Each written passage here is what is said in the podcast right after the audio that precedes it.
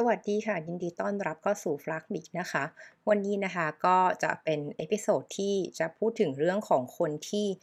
อยากจะเริ่มต้นนะคะในการอ่านหนังสือหรือทำความรู้จักนะทำความเข้าใจกับเรื่องของการทำธุรกิจอย่างยั่งยืนนะคะ หรือ ESG ที่เราได้ยินกันบ่อยๆ ในปัจจุบันนะคะ และก่อนที่จะไปถึงเรื่องของการแนะนำหนังสือนะคะ ว่าควรจะอ่านหนังสือเล่มไหนดี เล่มไหนที่อ่านแล้วสามารถเรียนรู้เรื่องความยั่งยืนหรือ ESG ได้ทุกปุโป่งเนี่ยต้องบอกว่าของแบบนั้นไม่มีนะคะ เพราะว่าเรื่องของความยั่งยืนเนี่ยมันเป็นเรื่องที่กว้างมาก แล้วก็มีแง่มุมในเชิงลึก ค่อนข้างเยอะเลยทีเดียวขึ้นกับว่าเราอยากจะสนใจหรือไฮไลท์มันตรงไหนนะคะ แต่ทั้งนี้ทั้งนั้นเนี่ยถ้าอยากให้เห็นภาพรวมและเป็นวิธีที่ง่ายที่สุดนะคะ ที่อยากรู้ว่าเอ้ยถ้าพูดถึงเรื่องความยืนเนี่ยมันเกี่ยวกับอะไรบ้างเนี่ยก็จะขอแนะนำนะให้เข้าไปที่เว็บไซต์ที่เป็นภาษาไทยนะคะอันนี้เข้าใจว่าพยายามจะหาอะไรที่เป็นภาษาไทยเพื่อที่ว่าคนไทยที่อาจจะยังไม่อยากจะต้องวุ่นวายกับเรื่องของการอ่านภาษาอังกฤษเนี่ยเข้าไปดูได้นะคะก็คือจะเป็นเว็บไซต์ของ SDG Move นะคะ ที่ก็เนื้อหาของ SDG Move เนี่ยก็จะเป็นส่วนที่พูดถึงทั้งเรื่องของภาพใหญ่นะว่า SDG เนี่ย17 ข้อเนี่ยที่เป็นของสหประชาชาติเนี่ยมันประกอบด้วยหัวข้ออะไรบ้างมีกี่เป้าหมาย 17 เป้าหมายนี้คืออะไร และที่มาที่ไปคืออย่างไร อันนี้ก็จะให้ช่วยทำให้คนที่ เพิ่งเริ่มเนาะให้เห็นภาพว่าจริงแล้วมันมีอะไรบ้าง และแต่ละเว็บไซต์เนี่ยก็จะมีส่วนอื่น ๆ ที่ให้เข้าไปหาข้อมูลเชิงลึกได้เพิ่มเติมนะคะไม่ว่าจะเป็นเรื่องของเอกสารเผยแพร่เรื่องฐานข้อมูลต่าง ๆ นะคะ โครงการวิจัยของ SDG นะคะที่จะทำให้เห็นภาพว่าตอนนี้ในมุมบริบทของประเทศไทยเนี่ยทำอะไรไปแล้วบ้าง และที่สำคัญที่จะพยายามเชื่อมโยงเนาะเนื่องจากว่า SDG เนี่ยเป็นภาพที่จริงแล้วครอบทั้งประเทศ ครอบทั้งการเมืองการของทั้งภาครัฐ ภาคเอกชน แล้วก็ภาคประชาสังคมอื่นๆนะคะ แต่ว่าสิ่งที่ธุรกิจจะนำมาใช้งานได้เนี่ยก็ต้องดูในส่วนที่เป็นที่หน้าที่โชว์นี้คือเป็นหน้าของเป้าหมายแต่ละเป้าหมาย แล้วก็ดูในเรื่องของเป้าหมายย่อยรวมทั้งตัวชี้วัดนะคะในแต่ละหัวข้อ ซึ่งในบางหัวข้อเนี่ยถ้าเข้าไปอ่านในหน้าเนี้ยจะเห็นได้ว่ามันเป็นตัวชี้วัดที่เป็นระดับ ประเทศเนาะไม่ใช่ระดับที่เออเป็นสเปซิฟิกหรือเป็นที่เกี่ยวเนื่องโดยตรงกับธุรกิจ แต่บางหัวข้อเนี่ยทั้งที่ก็จะสามารถออกแบบนะคะ ตัวชี้วัด ตัววัดผลติดตามผลต่างๆ และผลรับผลกระทบที่มีต่อสังคมของประเทศเราได้เช่นกันนะ อันนี้ก็จะเป็นส่วนที่เนื้อหาต่อเนื่องไปนะว่าธุรกิจเนี่ยจะสามารถสร้างผลกระทบเชิงบวกอย่างไรตามกรอบของ SDG ได้บ้างนะคะ อันนี้ก็เป็นเรื่องง่ายๆเนาะที่คิดว่าถ้าใครจะเริ่มเนี่ยอาจจะเริ่มตรงนี้ก่อนนะคะ ให้เห็นว่า 17 ข้อเนี่ยมันประกอบไปด้วยแง่มุมไหนบ้างเนาะในเชิงทั้งมิติสิ่งแวดล้อม มิติสังคมที่เป็นผู้คนนะและมิติเรื่องความยั่งยืนในแง่ที่ว่ามีคนคนในประเทศนั้นมีอยู่มีกินนะคะ แล้วก็มีชีวิตที่ปลอดภัยมีชีวิตที่เป็นธรรมนะคะ มีชีวิตที่อย่างน้อยก็ไม่ลำบากกระเสือกกระสนจนเกินไปนะคะ ทีนี้ส่วนต่อมานะคะ ถ้าในแง่ที่เราอยากจะรู้เชิงลึกเนาะอย่างที่ถ้าเกิดได้ติดตามทางเอ่อชแนลของฝ้ายมาระยะนึงเนี่ยก็จะเห็นได้ว่ามีการเล่าให้ฟังนะคะ ว่าความยั่งยืนเนี่ยมีหลายแง่มุมเนาะแล้วแต่ละธุรกิจเนี่ยก็มีจุดเด่นจุดด้อยจุดที่ต้องเน้นต่างกันไปนะคะ ทีนี้สิ่งที่เกิดขึ้นคือว่าแล้วเราจะอ่านหนังสือเชิงลึกเนี่ยจากไหนได้บ้างนะคะ ตอนนี้ก็เวลาที่ฝ้ายเลือกหนังสือเนาะเอ่อจะเน้นว่า ให้ดูในเรื่องของหัวข้อเราอยากจะรู้นะคะ โดยที่วันนี้ที่เอามาให้ดูเป็นตั้งเนี้ยก็จะเป็นส่วนที่จะเน้นนะคะว่าเล่มไหนบ้างที่มันเป็นเหมาะกับเหมาะกับจุดประสงค์อะไรนะคะ โดยที่ถ้าเกิดดูในเรื่องของตัวหนังสือเล่มแรกเนาะที่อันนี้จะเป็นกลุ่มแรกคือเป็นกลุ่มที่ ผู้บริหารนะคะ หรือว่าเป็นภาคธุรกิจเนี่ยเขียนขึ้นมานะคะ ก็เล่มแรกเนี่ยก็คือเป็นเจ้าของพัตตากุเนียนะคะ ที่เรียกว่าเป็น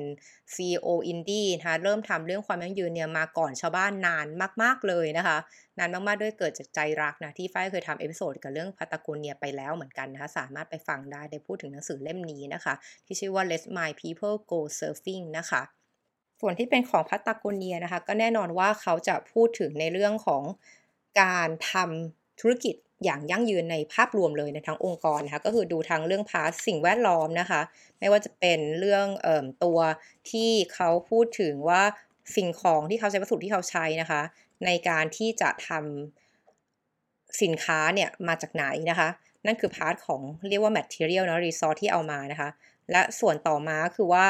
การที่พูดถึงเรื่องของ ผนักงานของเขานะคะทั้งในองค์กรแล้วก็ทั้งใน supply chain คือว่าคนที่ทำเสื้อผ้าให้เขาเนี่ยเขาได้รับการจ้างงานอย่างไรนะคะ รวมถึงเรื่องของสวัสดิการของพนักงาน การทำงานของพนักงานที่เป็นแพทเทิร์นที่ที่จะมีความหลากหลายมากเลยนะคะ เรียกว่าคือที่ตามหน้าปกเลยนะคะ let people go surfing เนี่ยก็คือว่า เมื่อไหร่ก็ตามคุณไม่สามารถจับเวลาได้เนาะว่าsurf จะไปเล่น surf ได้ตอนไหน เพราะว่ามันขึ้นกับธรรมชาติถูกไหมว่าเมื่อไหร่ที่มันมีลมคุณก็ต้องออกไปเล่นแล้ว คุณจะบอกเดี๋ยวฉันสิบโมงเขาจะไปเล่น surf นะไม่ได้เนาะ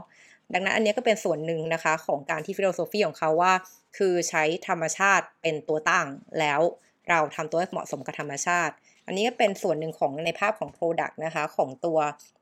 Let People Go Surfing เนี่ยก็คือว่าพยายามที่จะเน้นเรื่องของการให้เอาเสื้อผ้ามาซ่อมเนาะ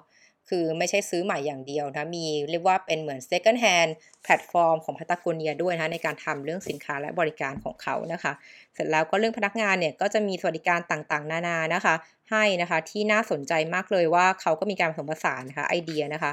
ของฝั่งญี่ปุ่นมาด้วยนะคะ คือว่าคุณเจ้าของของคุณพัตากเนียเนี่ยก็ค่อนข้างมีความหลากหลายแล้วก็ใจรักมากเลยนะคะในเรื่องของการทำเรื่องสิ่งแวดล้อมนะคะ ทั้งเสื้อผ้าของเขาเรื่องของพนักงานนะคะ แล้วก็เรื่องทางสุดท้ายเนี่ยก็คือการพยายามที่จะดูว่าสิ่งที่เขาทำเนี่ยมันจะต้องช่วยธรรมชาติเนี่ยมันอยู่ต่อไปได้นานๆนะคะ รวมทั้งก็ยังมีความเป็นแอคทิวิสต์นะคะ มีการไปประท้วงไปทะเลาะกับผู้รัฐบาลทรัมป์นะคะ ในการที่จะประท้วงการสร้างของสร้างเขื่อนต่างๆ นานานะคะ แล้วก็พยายามที่จะให้ทางทางทางทางผู้บริโภคเนี่ยเห็นภาพนะคะว่าเราสามารถจัดการอย่างไรได้บ้างนะคะ กับ สิ่งที่เกี่ยวกับธุรกิจของเราเองนะคะ ในการลดขยะพลาสติกเป็นต้นนะคะ ตรงนี้ก็ถ้าใครสนใจหนังสือที่มีภาพประกอบด้วยเนี่ยก็น่าสนใจในการอ่านนะคะ คือเรียกว่าก็จะมีเนื้อเรื่องนะคะ ที่คุณเข้าไปนั่งอ่านได้นะคะ ก็มีความสุขดีนะคะ แล้วก็ตรงนี้ก็มีทั้งภาพของการทำงานในออฟฟิศของเขานะคะ ก็จะประมาณนี้เลยนะมาดูชิลมากนะคะส่วนต่อมานะคะก็เป็นหนังสือของบิลเกตส์นะคะ โดยที่หนังสือของบิลเกตส์เนี่ย ก็จะเป็นการพูดถึงเรื่องของการใช้เทคโนโลยีเข้ามาช่วยแก้ปัญหาเรื่องโลกร้อนนะคะ ก็เล่มของบิลเกตส์เนี่ยจะค่อนข้างนะคะที่จะเน้นในเรื่องของพลังงานนะคะเป็นหลักหรือเรื่องโลกร้อนต้องทำอะไรในภาพรวมนะคะคือเป็นในแง่มุมนั้นโดยตรงนะคะที่เกี่ยวเนื่องกับทั้งธุรกิจนะคะต้องทำอะไร ทั้งภาครัฐต้องทำอะไรบ้าง เพราะว่าในแง่ของการทำเรื่องความยั่งยืนเนี่ยมันขาด policy ของภาครัฐไม่ได้นะคะ ก็บิลเกตส์เนี่ยก็จะเน้นว่าจะเป็นโฟกัสที่ตัวของ climate change เป็นหลักนะคะ ที่น่าสนใจคือว่าเอ่อมีการปูพื้นเนาะตั้งแต่ว่าทำไมถึงมาทำตรงนี้นะคะ แล้วก็อันนี้ฝ้ายเคยพูดไว้เป็นหลาย episode เลยเรื่องการหนังสือเล่มนี้ก็ไปตูตามดูได้นะคะ แต่สั้นๆก็คือว่าเขาจะพูดถึงเรื่องเทคโนโลยีเป็นหลักเนาะเทคโนโลยีที่ใช้ในการลดโลกร้อนเนี่ยมีอะไรได้บ้าง แล้วควรเริ่มตรงไหน แต่สิ่งสำคัญคือเขาพูดถึง policy ด้วยนะคะว่าการทำทุกอย่างเนี้ย เอ่อมันจะเป็นไปไม่ได้เลยนะคะ ถ้ารัฐบาลไม่ได้ทำด้วยนะคะ ก็จะเห็นได้ว่าตรงหน้านี้นะคะ ก็จะมีพูดถึงเลยว่า why government policy matter นะคะ คือเป็นจุดสำคัญมากเลย แล้วก็มีการพูดถึงนะคะ เรื่องของ Clean Air Act ด้วยนะคะ ก็คือเรียกว่าพรบอากาศสะอาดนั่นเองที่เราก็ที่จำได้ว่าฝ้ายเคยผลักดันเรื่องนี้ไปแล้วนะคะ ตอนนี้ก็พยายามจะเอาเข้าให้มันเป็น ออกเอาดอกออกผลจริงๆนะคะตอนนี้ก็คือเรียกได้ว่าหนังสือของบิลเกตเนี่ยก็จะพูดถึงทั้งทางธุรกิจ แล้วก็ทั้งทางที่เป็นเรื่องของตัว policy ของภาครัฐด้วยนะคะคือต่อมาเล่มนี้นะคะเป็นส่วนที่เราคิดว่าเอามาเสริมนิดนึงนะคะว่าเออเมื่อก่อนเนี่ยเรื่องของการทำเรื่องความยั่งยืนเนี่ยมันดูเอกเทศเนาะมันดูเป็นเรื่องที่เป็น nice to have เป็นเรื่องทำบุญ เป็นเรื่องทำดี เป็นเรื่องเฉพาะกลุ่มมากนะคะ แต่สิ่งที่ไฟเห็นก็คือ movement เนาะว่า อย่างคนที่เป็นสาย marketing นะคะ ก็แน่นอนต้องรู้จักคุณฟิลิปคอตเลอร์เนาะซึ่งจริงแล้วก็พูดตรงว่าไม่ไม่ใช่ไม่ใช่คนสาย marketing สายการตลาดนะคะแต่เข้าใจว่าเล่มนี้เป็นเล่มแรกเลยที่มีการพูดถึงนะคะ เรื่องของการตลาดที่ inclusive นะคะก็คือการตลาดที่ใช้คำว่าความยั่งยืนในการตลาดนะคะ ซึ่งอันนี้เป็นครั้งแรกๆเลยที่หนังสือที่มันเริ่มเข้าสู่ mainstream แล้วแล้วก็ต้องบอกว่าจริงๆแล้วในเรื่องของความยั่งยืนเนี่ย กับการตลาดเนี่ยมันมันมันจะเป็นเรื่องที่ไม่ได้รับการใส่อย่างน้อยในมุมมองนะคะ คือเรียกว่าไม่ใช่เรื่องที่เป็น mainstream ของ marketing คือเป็น mass ถูกไหมคะ คือทำไงให้คนเยอะๆ เข้าถึงอะไรอย่างเงี้ยเป็นหลักเนาะ แต่ว่าเรื่องความยั่งยืนเนี่ยมันเป็นเรื่องที่แบบ เรียกได้ว่าเป็นเฉพาะกลุ่มมากนะ แต่ครั้งนี้ตอนนี้ก็เริ่มมีการพูดถึงแล้วใน Marketing 5.0 นะ ซึ่งตอนนี้เข้าใจว่าเล่มใหม่ๆที่ออกมาแต่ละปีเนี่ยก็จะเริ่มมีการพูดถึงเรื่องของความยั่งยืนมากขึ้นเรื่อยๆนะคะ ก็นี้ก็เป็นส่วนที่อาจจะอ่านเสริมได้เนาะในส่วนสาย Marketing แล้วดูซิว่าคุณสามารถทำการตลาดเรื่องความยั่งยืนได้อย่างไรบ้างนะคะว่าเล่มใหม่ๆ ที่กำลังจะออกมาเนี่ยก็น่าจะพูดถึงเรื่องนี้มากขึ้นด้วยนะคะทีนี้ส่วนต่อมาอีก 2 เล่มเนี่ยก็จะเป็นเรื่องของภาพที่มองในภาพของมุมใหญ่ คือภาพในเรื่องของโลกของของเป็นดาวดาวเคราะห์ของเรา ดาวเคราะห์สีฟ้าใบนี้นะคะสามเล่มแรกเป็นเรื่องของฝั่งธุรกิจ driven เป็นข่าวการจากธุรกิจต่อมานะคะอันนี้เป็นเรื่องของคนที่เขียนเนี่ยก็จะเป็นเขียนในเรื่องของการบอกว่าโลกใบนี้ มันมีประเด็นปัญหาอะไรอยู่บ้างนะคะ โดยที่ชื่อว่า the uninhabitable earth นะคะเล่มนี้เนี่ยก็มีการพูดถึงนะคะในส่วนที่เกี่ยวเนื่องนะคะ กับทั้งตั้งแต่ต้นเลย ตั้งแต่เรื่องของความร้อนนะคะ การตายด้วยความร้อนนะคะ เรื่องของความภาวะความหิวโหยนะคะ เรื่องของเอ่อน้ำนะคะ เรื่องของไฟป่านะคะ เรื่องของผลกระทบต่างๆนะคะ ที่ภัยธรรมชาติที่มันเริ่มไม่เป็นธรรมชาติแล้วนะคะ เรื่องของมหาสมุทรเรื่องของอากาศที่หายใจไม่ได้แล้วนะที่น่าจะเข้ากับประเทศไทยมาก ๆนะคะ เรื่องของตัว พนดมิกเนาะเรื่องโรคระบาดต่างๆ และเรื่องการล่มสลายของธุรกิจ รวมไปถึงเรื่องความขัดแย้งในด้านของ climate change อันนี้เราสนใจเนาะในเรื่องของถ้าเกิดเป็นประเทศไทยเนี่ยเราก็สนใจในเรื่องของอากาศใช่ไหมคะว่ามันมีอะไรบ้างที่จะเป็นส่วนอย่างเรื่องนี้นะคะ ที่พูดเรื่องของการที่บอกว่าเป็นเรื่องของโรคระบาดเนาะต้องพิมพ์ก่อนตุลาต้องพิมพ์ก่อนแน่ๆก่อนที่ช่วงที่เกิดโควิดระบาด ซึ่งมีการพูดถึงเรื่องโรคระบาดเนาะอย่างที่บอกว่าในเรื่องของการทำธุรกิจด้านความยั่งยืนเนี่ยเวลาเราประเมินความเสี่ยงอะค่ะ เรื่องโรคระบาดเนี่ยเป็นส่วนหนึ่งที่อยู่ในเรียกว่าเรดาร์ของคนที่ประเมินเรื่องความเสี่ยงเนาะเพียงแต่ว่าก็ต้องบอกว่า มันเกิดได้ยากโอกาสที่เกิดเกิดยากแต่เกิดที ก็สเกลจะ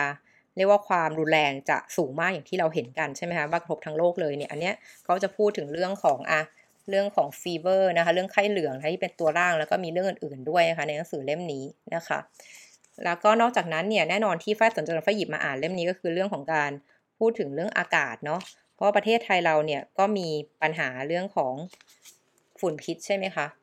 ซึ่งฝุ่นพิษเนี่ยส่วนหนึ่งก็ต้องบอกว่าเป็นส่วนที่เกิดขึ้นจากธุรกิจใช่ไหมคะแต่ว่าทางนี้ทางนั้นเนี่ยมันก็มีส่วนที่ว่าภาครัฐทำอะไรบ้าง และแต่ละคนทำอะไรบ้าง ตรงนี้นะคะก็จะมีการพูดถึงเลยว่าเรื่องปัญหาของอากาศฝุ่นพิษเนี่ยมันไม่ได้เกิดที่ประเทศไทยเป็นครั้งแรกเกิดที่ประเทศอื่นด้วยนะคะ ดังนั้นทำไมเราถึงไม่เรียนรู้ที่การแก้ปัญหาจากเขา ซึ่งโดยส่วนใหญ่แล้ว แน่นอนว่ามันต้องมีการกำกับดูแลที่เป็นนโยบายจากภาครัฐเป็นพรบต่างๆนะคะ อันนี้ก็เป็นส่วนที่เราก็สนใจในการอ่านช่วงแรกนะคะ อันนี้ก็เป็นเล่มที่เกี่ยวกับเรื่องมองในภาพใหญ่นะคะ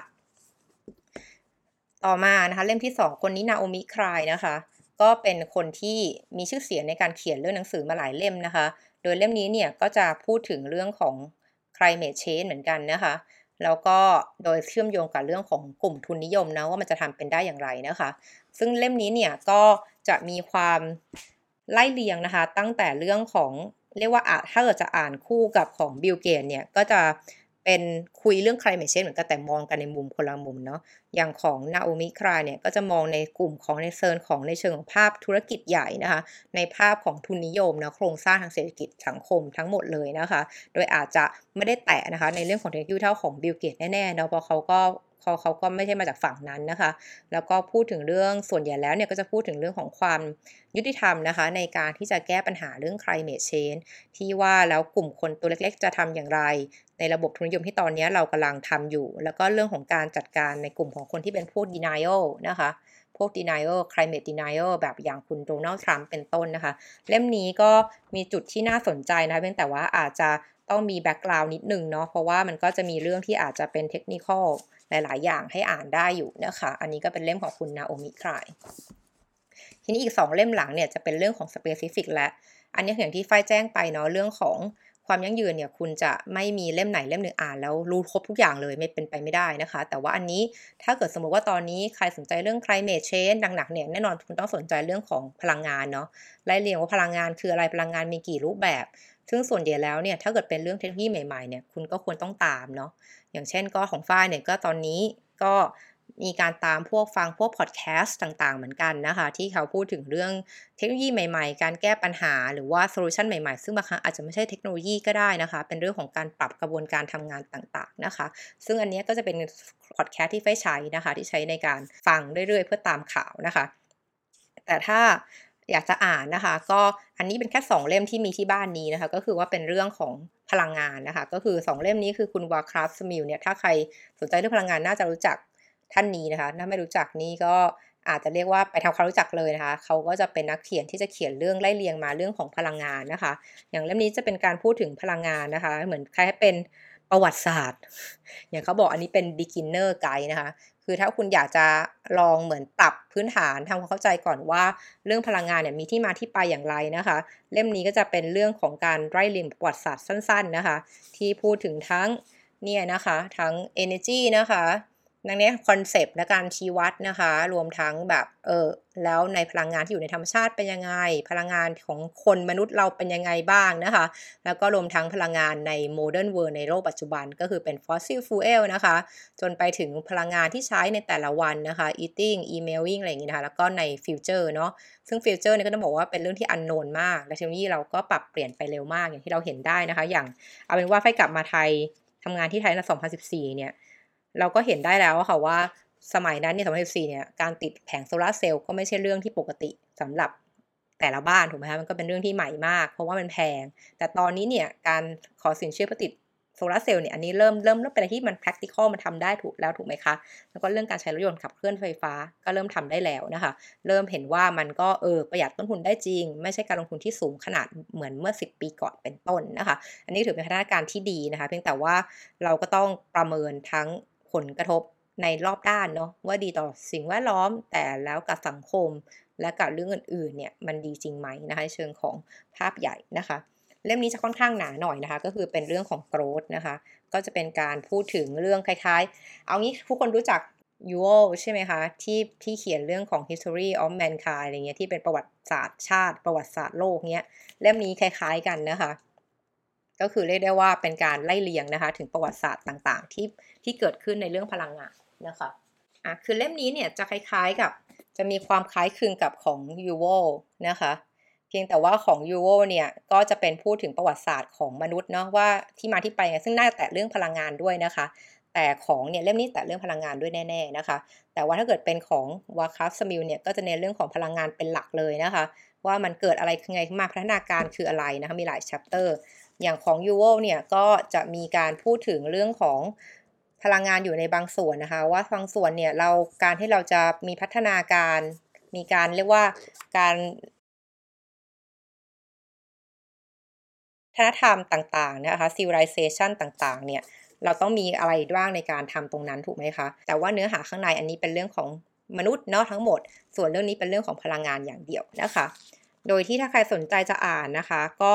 จะเป็นพูดถึงทั้งมีทั้ง 6 บทใหญ่นะคะ ที่พูดถึงทั้งเรื่องทาเจเรื่องการคาดการณ์นะคะ ว่าต่อไปจะเป็นอย่างไรนะคะ เรื่องของธรรมเรื่องของการที่เติบของธรรมชาติเนาะพูดเรื่องธรรมชาติก่อนใช่ไหมแล้วค่อยพูดถึงเรื่องการเติบโตเนาะแล้วก็หลังจากนั้นเนี่ยก็พูดถึงส่วนที่แล้ว man made สิ่งที่มนุษย์ทำขึ้นเนี่ยเป็นยังไงบ้างนะคะ มีส่งผลกระทบอย่างไรในภาพใหญ่นะคะ